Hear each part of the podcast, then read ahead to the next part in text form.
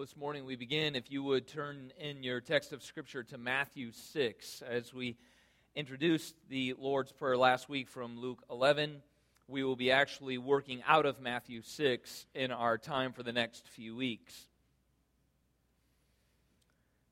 As we approach uh, verse 9 through 13, as we have just uh, cited together, rehearsed together the Lord's Prayer, we will begin this morning to the approach of that prayer as Christ lists for us two things to avoid prior to the positive instruction of verse 9. Pray then like this. I was thinking about this quite brass tacks of how things get structured in conversation. If you were to quite naturally teach someone something, and you were earnest to communicate that. You would very predictably function the same way that Christ does here in Matthew 6. It is that you would include in your positive teaching or positive instruction what is to be avoided. In other words, positive instruction most oftentimes involves something negative. That is, you're getting ready to pass the baton to someone else in a particular task. And as you have labored, perhaps already introduced them, or they have watched you perform this particular task, your language inevitably moves in this direction. Now, be sure that you don't. Or you say something along the lines of, now hang on, be careful not to, whatever that is with our children.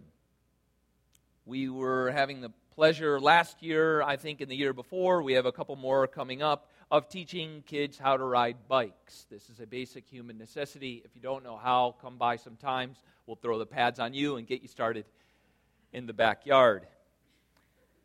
But with that, I was thinking that is an exact time where, right then, each one you're thinking, here is a basic remedial task. Yet to one who is coming into it, or approaching it somewhat roughly or for the first time, we say to them, well, the way you want to turn the bike, you want, you want to lean the bike, but it doesn't stop there, right?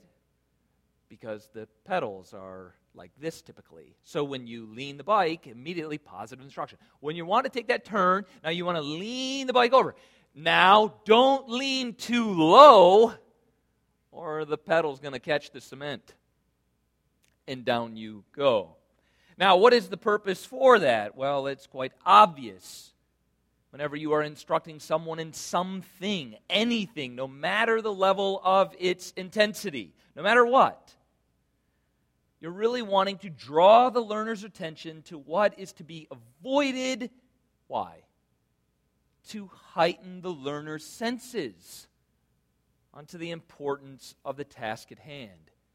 If you just take off on your bike, and that's great with kids, a little side note, as they're riding, right? They take one, one, one pedal. If you, if you start like this and you go like this, in their minds, it's over. They know how to ride a bike. That's it. Don't need your help anymore. You know, and bang, down they go. So it is that you want, you know that that's coming, right? I just, I just I made a move here. Thanks, Dad. I don't need any help. Boom! And so, again, as they're going, you say, Well, I'm not just going to tell you, just push off and go. I'm also going to follow up. Now be sure that you don't, or hey, be careful not to, because I want to heighten his senses or her senses to the importance of what is about to take place, lest we are at the dentist office in a matter of seconds. If you do that, you will get hurt. You will crash. Your teeth will break out. Maybe I won't get that graphic with them. Maybe we will. Depends on how cocky they are in the moment, how graphic the warnings go. But oftentimes, then, in the teaching of a particular task, as you're working with someone coming in, even if it be remedial, as you're addressing the thought and you're getting a feel for the learner, you think, I can push them over the edge right here. I can, I can, I can sure up this entire instructional moment if I add to it a ready made example. Or perhaps I can illustrate where this particular task of what I'm helping them to do has been mishandled in the past. Perhaps I tell the story about a friend who has two fake front teeth. A ready made example based on the pedal being too low and the bike being laid down too diagonally. Or another kid falls at the park, and I'm able to make a ready use illustration to the learner to be careful as you approach this task. It can be mishandled, Exhibit A. It can be abused, Exhibit A. Or it can go neglected. Care and concern can be avoided, and what is left is injury and harm. Considering prayer, moving from riding the bike over at the Osceola Park, moving into prayer this morning from Matthew 6. This is exactly how Christ begins his instruction to each of us regarding biblical prayer and its importance. He instructs us on its purpose and its importance. And how does he do so? Just as we would teach a child to ride a bike. We would first begin addressing what ought to be avoided or to key in on certain aspects to avoid lest we mishandle, abuse, or neglect godly prayer. So this morning, that is what I would like to accomplish with you this morning is what our Lord's instruction is in two approaches to be avoided in prayer. There are two, there are obvious two approaches to prayer that are to be avoided. Now, lest you take for granted, be careful not to instructions. As we learned this morning, the request of the disciples in Luke 11 Lord, teach us to pray. Dad, teach me to ride this bike. Okay, what you want to do, now be careful not to, lest you mishandle abuse, neglect, and injury and harm await. So it is with prayer, Christ says. Now, when you pray, be careful not to two approaches to be avoided. And then this morning, I would like to finish with what is to then be sought. If there is two things that we will look at, don't and don't, or avoid and avoid, then what is to be sought prior to the uh, verse 9, the actual prayer that he provides us in its instruction, there is something there for us in verse 8 of what is to be sought in prayer. And then from what is to be sought in prayer, he then patterns a prayer that accomplishes this very thing in verse 9, following down through verse 13. So, what we'll end with, again, two approaches to be avoided. And then finally in verse 8, what ought to be sought after in prayer. If I could get right started together, the first of two approaches. As I read what I jotted down for approach number one, I think it's kind of an awkward, awkwardly stated. Nonetheless, I think you'll get the idea. Approach number one to be avoided is the approach of pretending. The approach of pretending. Again, I don't know I phrased that as clearly as possible, but hopefully it will make sense as we walk through the text together what you want to avoid, in other words, that Christ isolates for us up front. Now, be careful not to, the first concern to avoid is pretending. How do we see that? Look at verse 5 with me, if you will. Verse 5. And when you pray, or as you're getting on the bike, now, as you're getting ready to go, what you want to be careful of.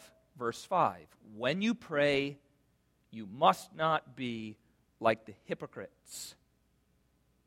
For they love to stand and pray in the synagogues and at the street corners, that they may be seen by others. The first consideration for us here about what we want to avoid regarding a pretending approach to prayer is the term there in verse 5 hypocrites or hypocrisy interesting here in the term that Christ uses is the term is actually a borrowed term from the context of the theater at that time.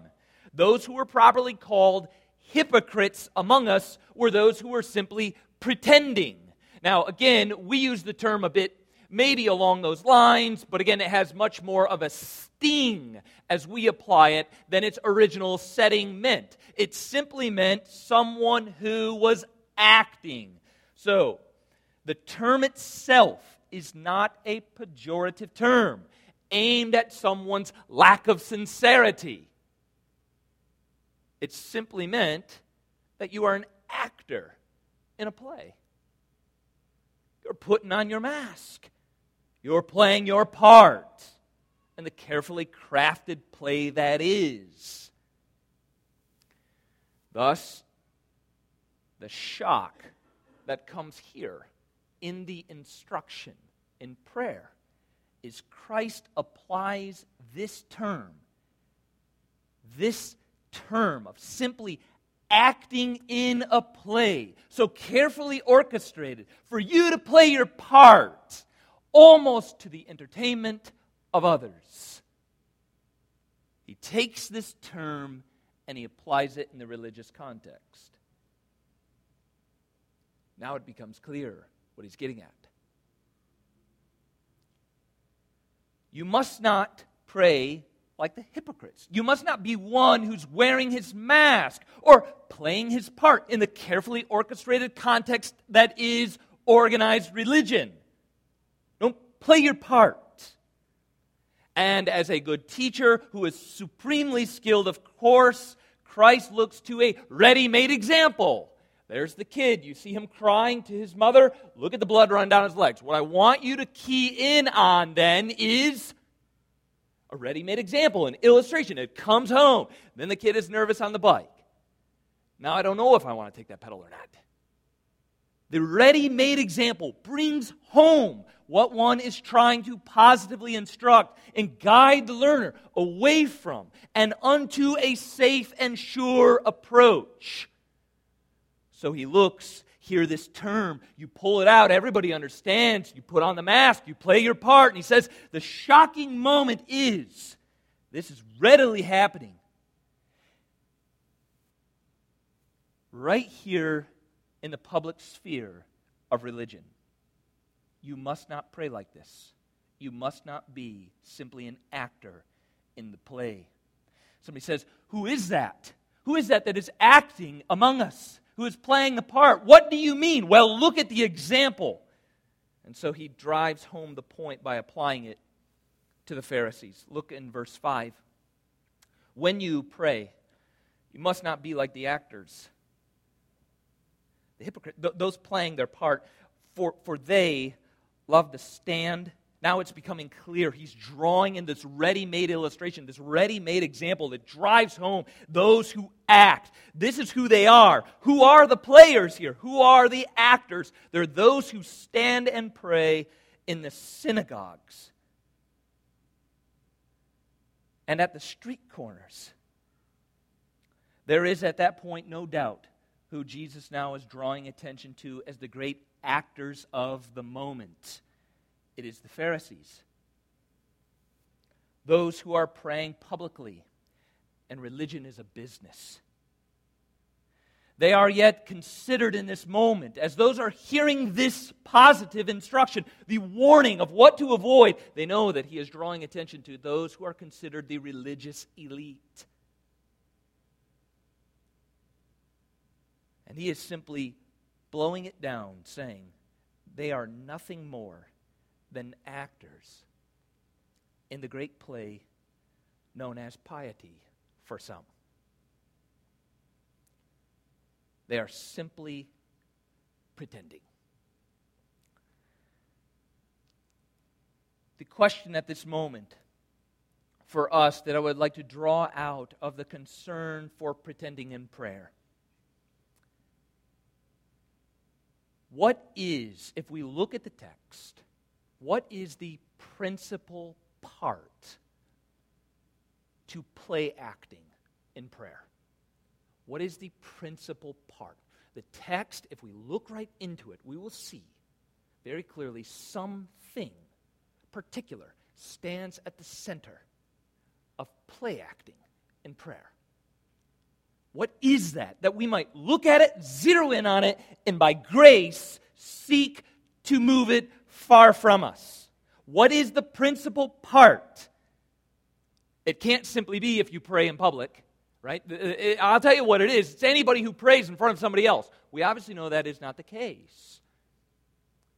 It's anyone who seems to pray quite smoothly. No, we recognize that too is not the case.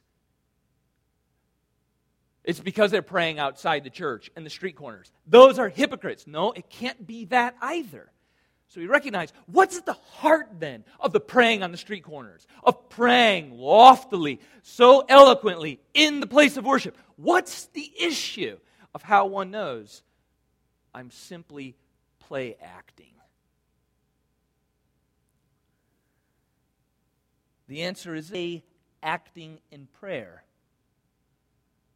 is viewing self objects in prayer. The answer is this the principal part of play acting in prayer. This is in the heart, it's in the mind, in the consciousness, viewing all objects in my prayers. How do we see that? Look at the text. This is in the heart they love that they might prayer. That's what they love about it. We cannot simply analyze another man's prayer before the Lord, another woman's prayer before the heart. And it is this, we know it. My interest in prayer lies with my interest in self advancement. It's a shared interest. I'm only so interested in offering prayer as so much as the return is an advancement of me as a person. How do we know so? Because they love that they love that they might be seen by others. That's what's going on. It's not the prayer outside, it's not the prayer in the synagogue. It's in the heart. It's the prayer and the approach to be avoided is play acting. How do I know? Because what do you love about prayer?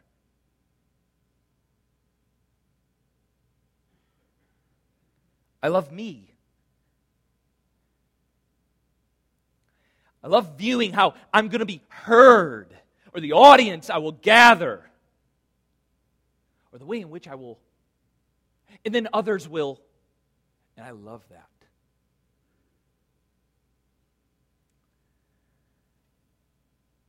If that be the case, of the first thing to avoid, Christ then further says at the end of verse 5 Well, then I say to you, they have received their reward. That is, since you are the object of your own prayers, it's you being you and seen by others being you is your reward. You have it in full. The ability to have the audience just moved, even if it be like one other person at the dinner table. You being you in that moment is your reward.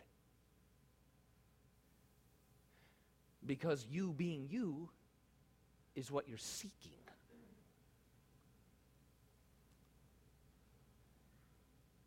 Thus, the warning don't seek yourself in prayer. Don't, don't feed upon that love to be seen and heard by others.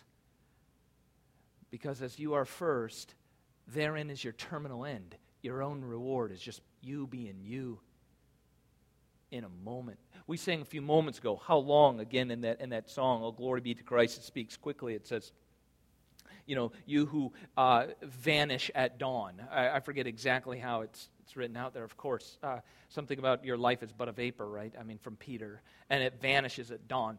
Well, that was it. That was it. That moment is even shorter of you being you. In that moment was your reward in full. Some person sharing in you being you. So Christ says, Okay, now you're getting ready. Teach us how to pray. Okay, well, as you pray, be careful not to be an actor in a play. Because you being you is your reward.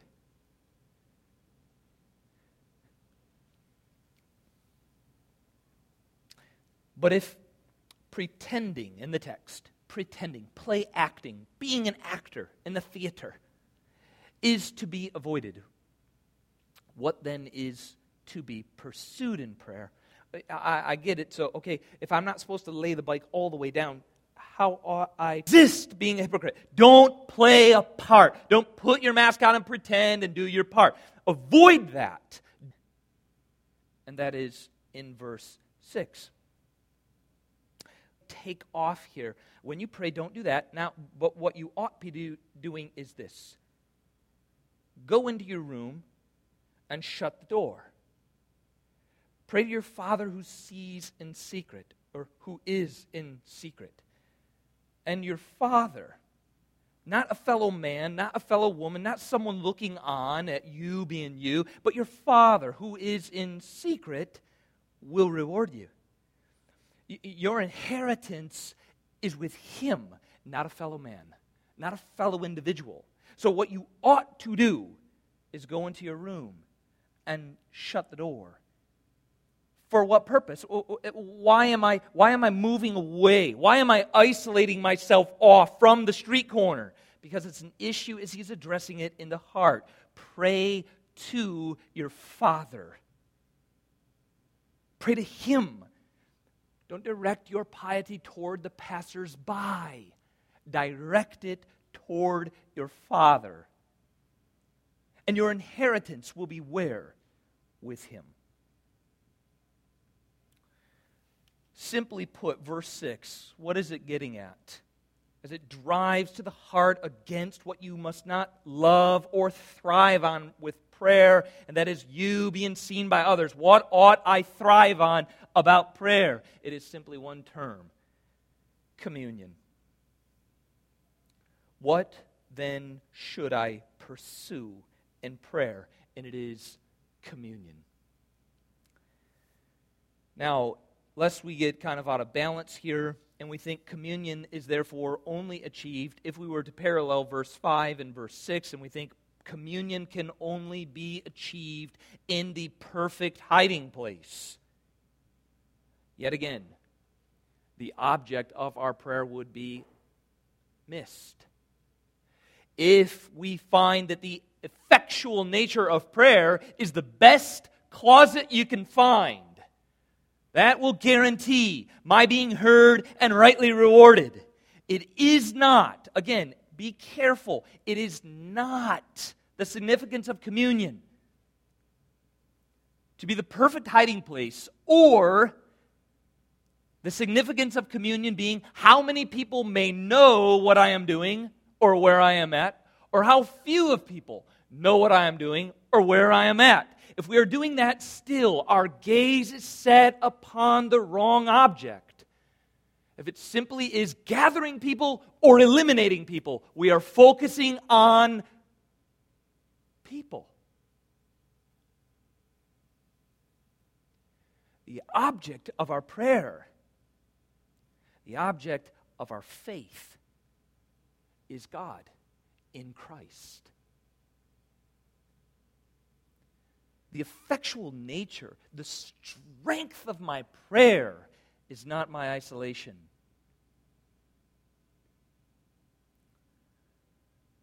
That is a faulty move, one among many, of kind of a monastic lifestyle.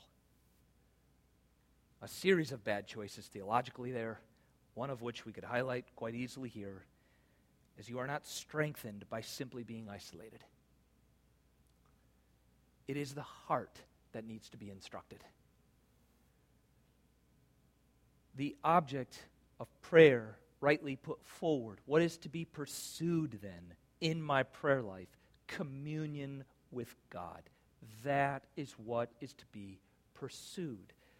Communion significance, if I could clarify what I mean then by communion with God, communion in prayer. That is the significance of communion for God. As the greatest of all, that is communion. No one knows where I am, or maybe just a couple of people, just in case I was something was to happen to me. It's guided. Communion significance is humility before of all rewards. He is its terminal end. Second of two approaches to be avoided, and then we'll end in verse 8 with what then is to be pursued. Think through with me on the idea of the approach of wordiness. As you get going, uh, uh, be careful not to learn or warning that which we are to avoid as learners, eager to receive instruction. Do not heap up empty phrases as the pagans do. Don't do that. Don't do that. Think that they will be heard for their many words. The second approach that is to be avoided is that of wordiness. And we, I, I kind of labeled it wordiness because of these simple two words that come together, or, or two phrases. Don't, uh, he says, do not heap up empty phrases. And then the very last statement of verse 7 is many words. So if you take this and put it together as one prohibition, it is stay away from wordiness in prayer. Now, if we put it all together, what do we mean by wordiness? Because again, we recognize, well, some people pray for hours, or we've been with other saints, or we ourselves feel compelled to pray long prayers. Once you kind of get that bus rolling, it just keeps going. And, and you, you, you're, you're, you're rejoicing, you're strengthened. You can feel your faith being strengthened as an ordinary means by which the Lord does strengthen and anchor faith. Feed it is by prayer. So, should we cut them short just to make sure we stay well within the bounds of staying out of the prohibition, staying away from wordiness? I better cut it off. I can tell I'm running long. End it. End it. In Jesus' name, amen.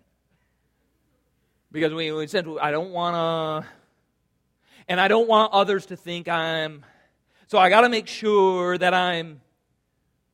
And again, as we gather in prayer on this Lord's Day, if we do the earlier, we do the after, as we gather, there must be a charitable judgment always extended one to another. That we ought not sit and have as our object. If there's three people sitting in a chair right here and they turn and they pray with one another, their object must not be one another.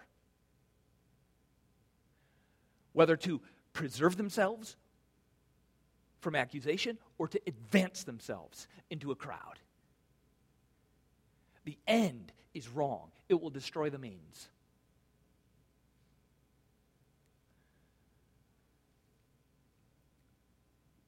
Rather, instead of eliminating words and phrases as if the Lord is against words and phrases or a word count is applied, it's a Twitter style prayer. Make sure it's only 100 and whatever that is characters. Recognize that that's not the case. Okay, then what is it? If we could put it together, it is this, perhaps viewing the grammar,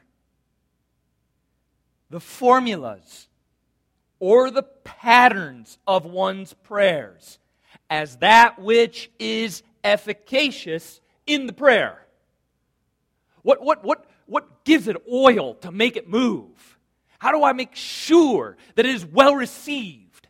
How do I structure it just so that consideration there is putting the end upon the grammar. Instead of maybe the end being you, it is now upon the grammar or the formula or the pattern and thinking that is what will give my prayer wings.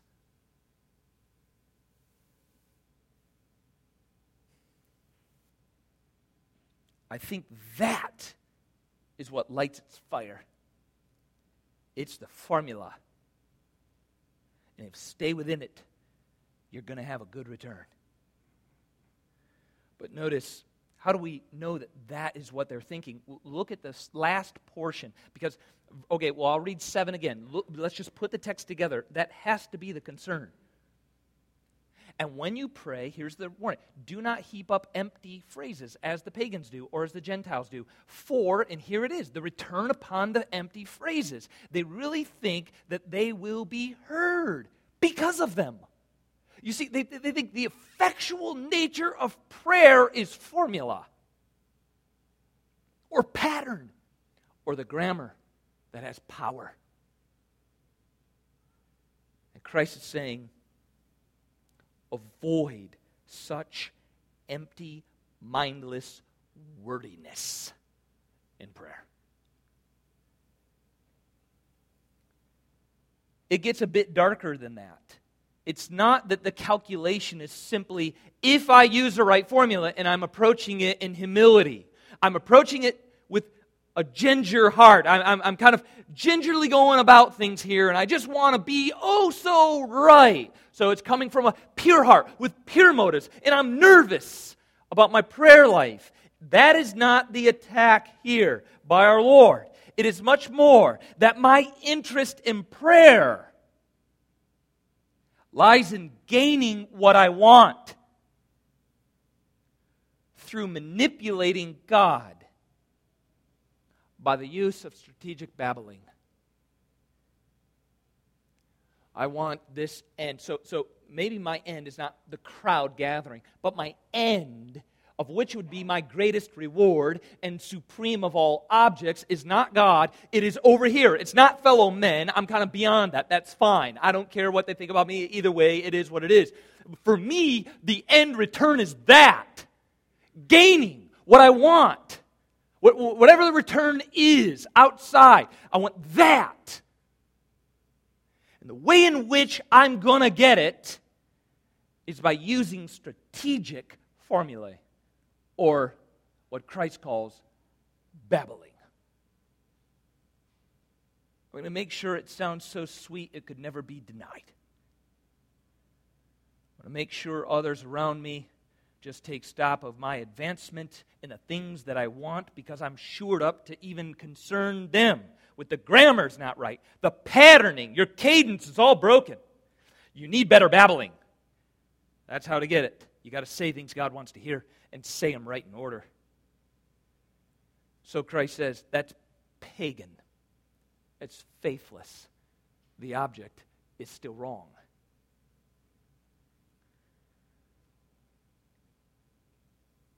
The wordy approach, our Lord says, as we gather, if that is our concern, attaining our ends, thinking the effectual nature is the perfect word strung together in order. Christ says that this wordy approach to prayer, as some sort of magical but mindless formula, must be avoided by God's people. Do you, do you get that? We could take both approaches that are to be avoided and simply say the object of the prayer is wrong. In either case, the object is either my own interest lies in being heard by others or my interest in gaining what I want and massaging it just so. Either way, the end is me. Biblical prayer has as its end, its terminal end. God, Lord's. That is biblical. Those are the two approaches to be avoided. I said I would end my time with you this morning in verse 8 in prayer. What is then to be sought? So here we get to, the, be careful to, oh, I'm taking off now, here I go. Yes. Be sought. What is the positive encouragement? What is the driving force as I approach prayer? Where's my either seek man's applause, draw in the tears and the crowd in the audience, and knows what you need before you ask Him. Pray then like this. Does this help us understand what is properly sought by God's people in prayer? As He alludes to prayer. If you know what I need, and you will, then why do I have to I, am not getting the idea here.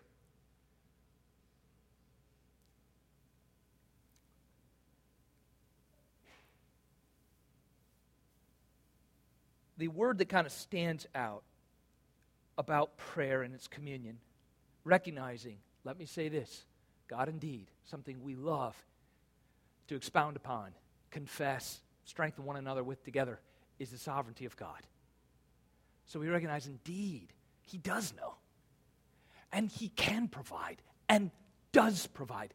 So the tension sometimes might be a statement like this well, then why am I praying? One quick note because He ordains all ends, does He not? And He ordains the means to the accomplishment and delivery of that end. So, as He upholds the end, He upholds the means. Prayer is an ordained means by which He fulfills His ordained purposes. It isn't in any way a futile exercise. It is the means by which He has sovereignly orchestrated to accomplish His sovereign purposes. Well, then, let's concern ourselves with the text just for a brief moment, one last moment. What stands out then about prayer that I'm seeking? And it would be transformation through communion.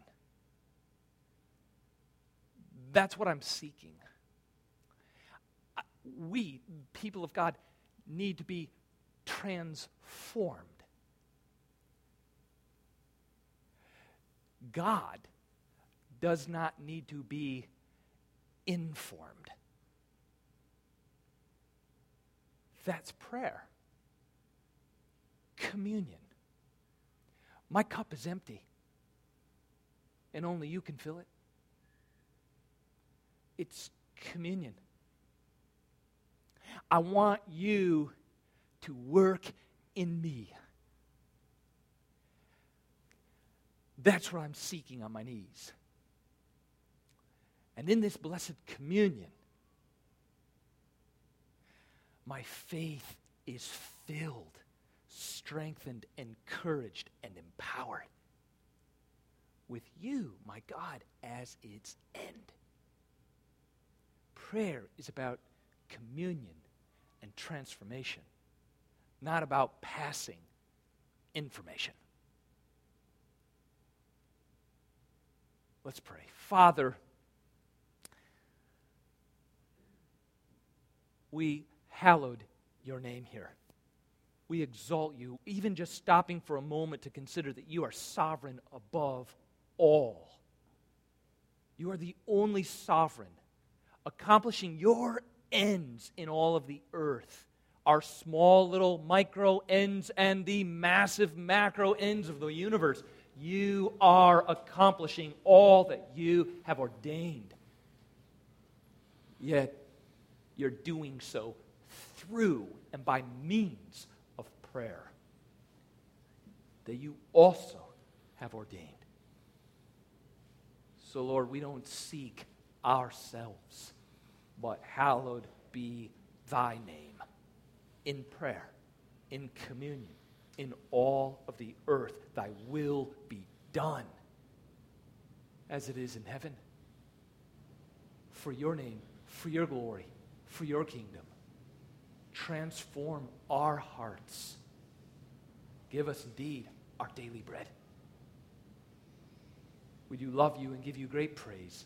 Help us, please, we do ask, through the Lord's Prayer, that we would be a people who love godly prayer, want to gain and grow thereby, that we might be so transformed into the image of Christ for your glory and our joy. Amen. Let me ask you to stand as we respond